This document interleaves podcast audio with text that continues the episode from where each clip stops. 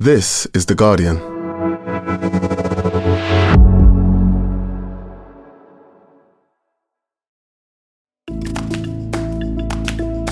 Today, why are so many asylum seeking children going missing in the UK? And what's happening to them?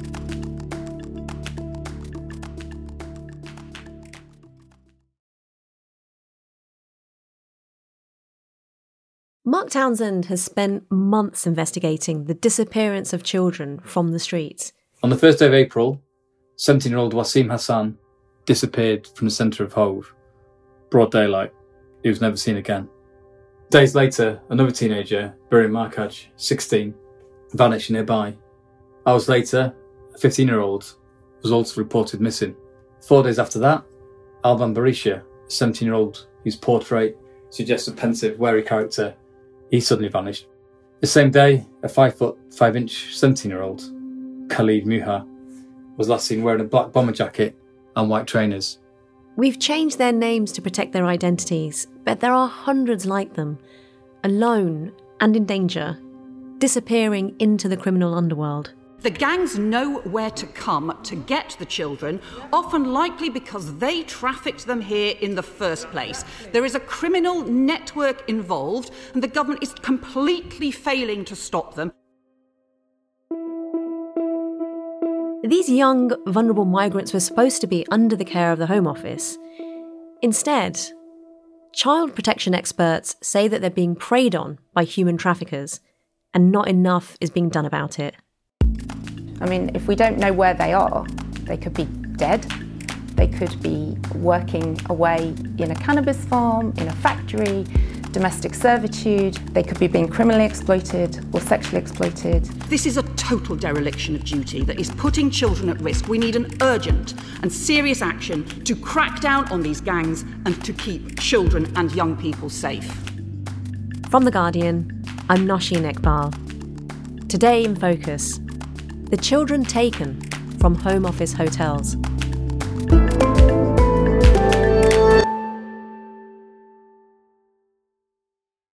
Mark Townsend, you're Home Affairs editor for The Observer, and you broke this shocking story of children being abducted from hotels where they had been placed by the Home Office. We now know that 222 children have gone missing. Can you tell me, first of all, who these children are and where they're from? So these children, they're from everywhere, really Eritrea, Ethiopia, Sudan, Afghanistan, Iraq, Syria, Albania.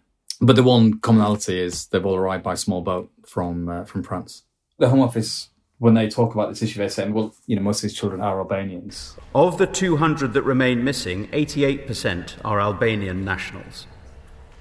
And of the 200 missing, 13 are under the age of 16 you know, as if to sort of try and sort of uh, reduce empathy for these children, you know, and also the fact they may not be trafficking victims, although, you know, the data shows young Albanians are highly trafficked.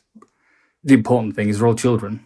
And can you tell me a bit about the hotels that they've been placed in? What do they look like? How many of them are there?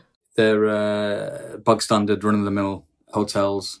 There's seven of them dotted around the country, most of them sort of classic British seaside uh, affairs on the south coast. You got a couple in Eastbourne, Folkestone Hythe, then moving inland, there's one in Oxford, and the, the furthest north is one in there's one in Coventry. And so, when did the government begin housing these unaccompanied children in hotels? So, it was the summer of 2021. There was a kind of surge in um, channel crossings, lots of children coming over by themselves. Effectively, Kent was full. There's no way for Kent to start placing children safely they sort of began begging the Home Office to sort of intervene, and the Home Office came up with a fairly unprecedented solution, which was to commandeer hotels overnight and just start filling them up with these um, with these children. It's gone so wrong because they didn't work out what they were doing. It was, this is back of an envelope, overnight solution. I think in, in Brighton's case, local council wasn't even told. So the next morning, coach loads of these kids began turning up and you know staying in these fairly basic places to stay. Some of them with sort of fairly disreputable kind of backgrounds. They probably assumed it would last a week or two. Um, it's gone on for now 18 months. So, if the Home Office has block booked these rooms for these children, do they then hire extra staff, or is it just the regular hotel staff that is in charge of looking after them? No, so they're bringing the usual kind of inglorious range of contractors. One company would look after security, another would look after the food. You know, to bring in kind of interpreters from various kind of contractors. The hidden apparatus of the Home Office, i.e., its private contracting network, would take over. Another failing is some of the staff we know um, weren't given proper criminal background checks, uh, i.e., DBS checks. You know, which you're looking after very vulnerable children in a foreign land, you know, would seem beyond parody. Yeah, well, quite. Mark, what else do we know about how these hotels are run? Uh, not a lot at all. I mean, not many people get access to them. I heard a few people this week, local councillors lamenting the fact that we're blocked from inspecting them. Um, a couple of MPs have been inside. I saw for myself, having met the children who were there, that some of them were extremely vulnerable. Mm. Vulnerable themselves emotionally, and vulnerable if they should leave the premises to being coerced into crime. Yeah. So I contacted the council, I contacted the police, I contacted the social services, I contacted his department, the Home Office. Mm. The only organisation that responded, I believe, effectively and with the kind of seriousness that you would expect was Sussex Police. But they lacked the facilities and the resources and the powers to do the job that needed to be done. It's a fairly bleak environment, you know, as the food is dire. You know, I've seen images of uh, ready meals dated March 21, and that was what, five months before the hotel even opened. I've, I've seen other stuff about the Christmas meal they received last year in which um, some of the staff had to throw it out because it was just too revolting. You know, there's no education, there's no books. We know there's been instances of racism towards the kids, threats of violence repeatedly, arbitrary detention. Um, you know, staff have master keys, meaning they can enter rooms unannounced. So, I mean, it's a fairly austere, bleak environment, which contributes to these children being pushed into the hands of the, of the traffickers and criminals outside.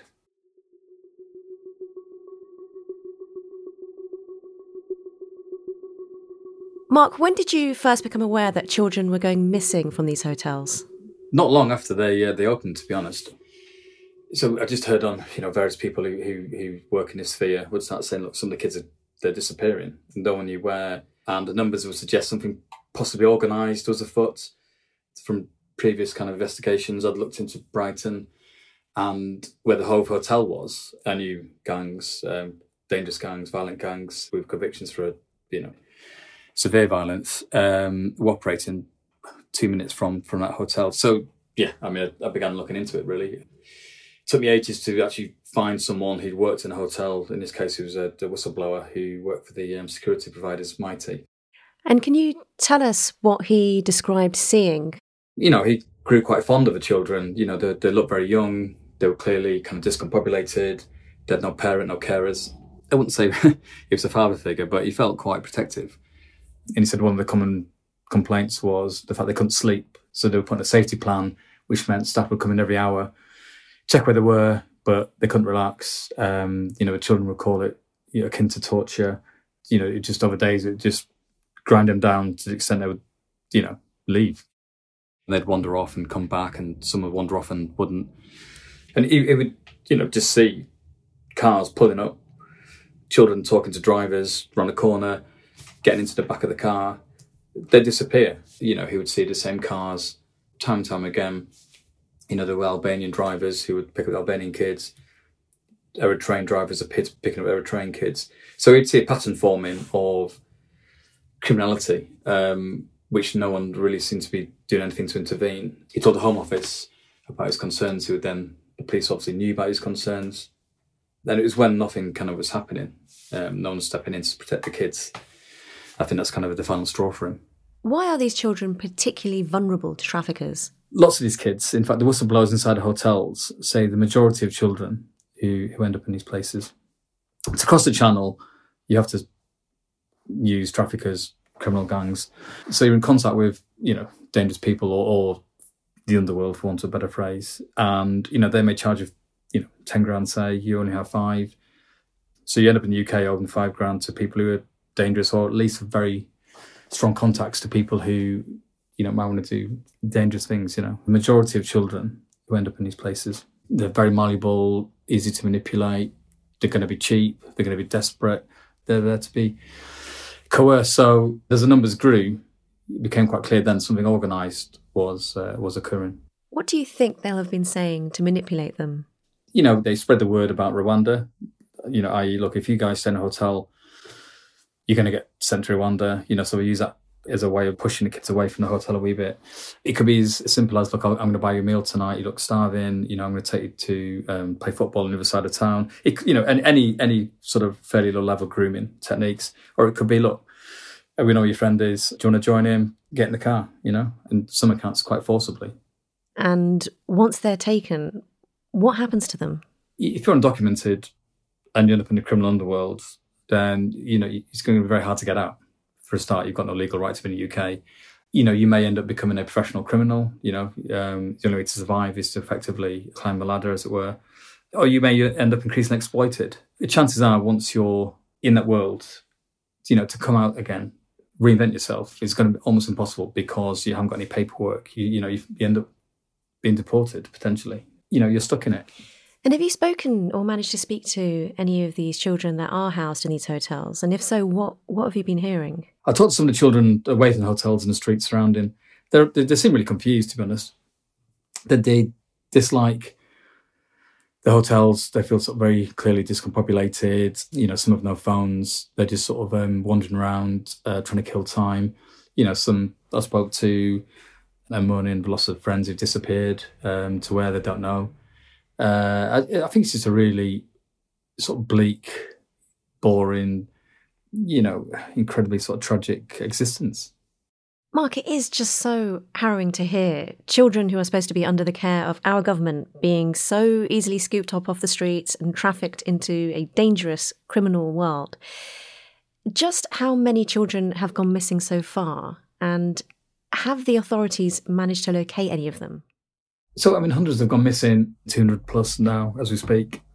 I mean, studying the data, it, looks around about half I found return or one of their friends gives the police some information. We had a child uh, from there turn up in Gloucester, which is a very strong county lines network. We had a child just turned up in Oxfordshire one turned up not far from the, the, the Guardian's offices in, in North London, in Tottenham. Um, they, I mean, they were found in a cannabis farm, which can be very dangerous. Um, you just basically locked in a room. You don't see daylight for many days, watering plants. But that still leaves, you know, hundreds unaccounted for. Do you think there is a case to be made that given the kind of care that they were receiving, it did put these children at higher risk of being trafficked or exploited? Oh, yeah, yeah, undoubtedly, yeah. I mean, normally, crafted over decades, you'd, you'd have local authority care packages. In this situation, you've got the Home Office with no legal responsibility and no experience filling up hotels with these people. These individuals arrived by small boat crossing. The Home Office's view is that anyone who's arrived that way is illegal, and they, they, the Home Office don't really feel they owe these kids anything. It's absolutely no surprise. Um, in fact, from the moment it began, anyone who knew this area was saying this is going to be a disaster. I mean, one of the great tragedies with this sorry saga is from the get go, the Home Office was told by child protection experts, by the police themselves, this is going on. These children have been taken by dangerous people. You've got to stop this. So, Mark, where are the police in all of this? What have the authorities done to try and rescue these children, and how successful are their efforts?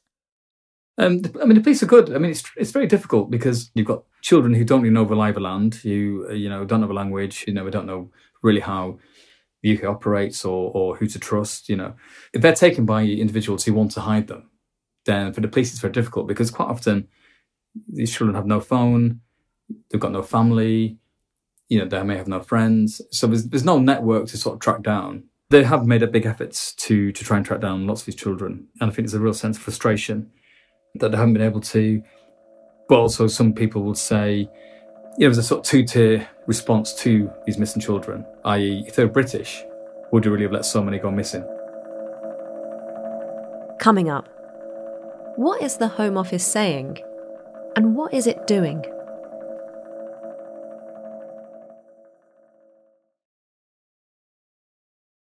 Mark, how has the Home Office responded to your reporting around these disappearances? So the Home Office response was uh, local councils um, have a statutory duty to protect all children. They work closely with local agencies, councils, or police to track down their whereabouts. And then they added that they, they had uh, robust safeguarding procedures in place to, uh, to ensure all children are, are safe and supported as possible. So, Mark, it sounds like a fairly neutral, standard Home Office statement, but what did you make of it? I mean, clearly they're trying to shift blame onto local councils for, you know, their failings. It, would seem to be quite defensive. And secondly, you know, clearly their robust safeguarded procedures are failing because lots of children have gone missing and lots of children remain missing. I mean, it's, it's taken umbrage with the word kidnap as if abduction or snatched or taken is, is, is, more preferable. You sort of sense the Home Office was kind of caught off guard, really. I mean, they, they were looking at these people as, you know, illegal immigrants, regardless of their age. And the debate would be did they do enough to protect them? The Home Office and the local authority seem to be blaming each other. Who is legally responsible for these children? Oh, yeah, yeah. The heart of this um, sort of tawdry narrative is, is the fact that no one appears to have legal responsibility for the children normally local councils would look after these children with fairly well rehearsed safeguarding procedures. In this case, the Home Office have taken responsibility without really having the, the framework or the legal duty to do so. And so these children are falling through the cracks. You know, no, no one's actually taken genuine responsibility for their welfare and for why they may have gone missing. Mark, there doesn't seem to be any question that these children have been failed and that the Home Office does bear responsibility for an ill thought out and badly enacted policy. What kind of pressure is the government under to change the way it handles the cases of unaccompanied asylum seeking children? It's under intense pressure. It needs to start again. I think there's a huge consensus I think 100 um, organisations wrote to the Prime Minister last week saying these places need to be closed down urgently these children to be put into proper care. This is horrific, Mr. Speaker. Vulnerable children are being dumped by the Home Office. Scores of them are going missing, and I can tell the Minister there is nothing specialist about these hotels. We are not asking him to detain children, we are asking the Home Office to apply some basic safeguarding so we can keep them safe. I remember last year when the Home Secretary, Suella Braverman, defended the use of these hotels. Secretary. Well, we are currently uh, accommodating um, unaccompanied asylum seeking children in hotels. This was after she faced criticism over the treatment of asylum seekers in Manston. This. I think it's a, a fallacy to suggest that we're somehow cutting corners. When I've arrived at the Home Office, I've been frankly very dismayed and, and appalled to find that we're spending on average £150 per person per night to accommodate people in hotels. By my standard, that's quite a nice hotel. She seemed to suggest that the hotels were a bit of a treat. Making was taking place. I identified several four-star hotels around the country being procured for this purpose. How has she responded to the stories of these abductions? I mean, on this issue, she hasn't said anything, which is quite telling. I mean, she had to sort of send out her junior ministers to Parliament last week to talk about some of the detail. 200 of the children remain missing, and only one of these is female. Uh, there are many reasons uh, why children go missing from care generally. This is true also of unaccompanied asylum seeking children. And we are not in a position, and it would be wrong to make generalizations regarding the reason uh, for their going missing. You know, classic defensive posture. No interest really in fixing the asylum system, no interest really in creating another solution. Mark, if missing children are found, what happens to them then? Will they just end up back in these same hotels? No, thankfully. So rather than ending up back where they came from, to repeat the cycle, they're actually put into care. So those that are rescued are refound, um, thankfully, are put into a safer place. And in the meantime, what is happening to these hotels and the children still in them? Well, the hotels keep on going. The children keep on being put there. As we speak, I think there's probably uh, 350 unaccompanied children in these hotels. You know, there's no sense that the government's going to change its attitude. There doesn't appear to be any new safeguarding measures being put in place. The police are quite concerned. So, you know, we can expect children to keep disappearing. But what about the gangs themselves? I mean, given the heat that the spotlight now holds on these hotels and sort of nefarious work that they're doing. Is there any sense that they're holding back, or is it business as usual for them? There's a sense this year that the rate of disappearances may have slowed down. But you know these gangs, they're, they're smart. You know they know how to reach these children. They know they're vulnerable. So I would expect the gangs will keep on taking them. Mark, can you tell us anything about where this story is taking you next? So we've got some leads we're working on. At, the moment, they appear to be pointing out of London, away from the south coast, hundreds of miles from the hotels where they appear to have gone missing. So the kids we do find and are finding are going to be most likely in very dangerous places, working at the behest of very dangerous people. And it's their testimony that's going to be critical to stopping this, to finding out what went wrong, who really is to blame, and who turned a blind eye. Mark, thank you so much. Thank you. That was The Observer's Home Affairs editor, Mark Townsend. Do follow Mark's reporting on this story and much more at theguardian.com. He's also written a really brilliant book about gangs, grooming, and radicalisation in Britain that I would really recommend you reading.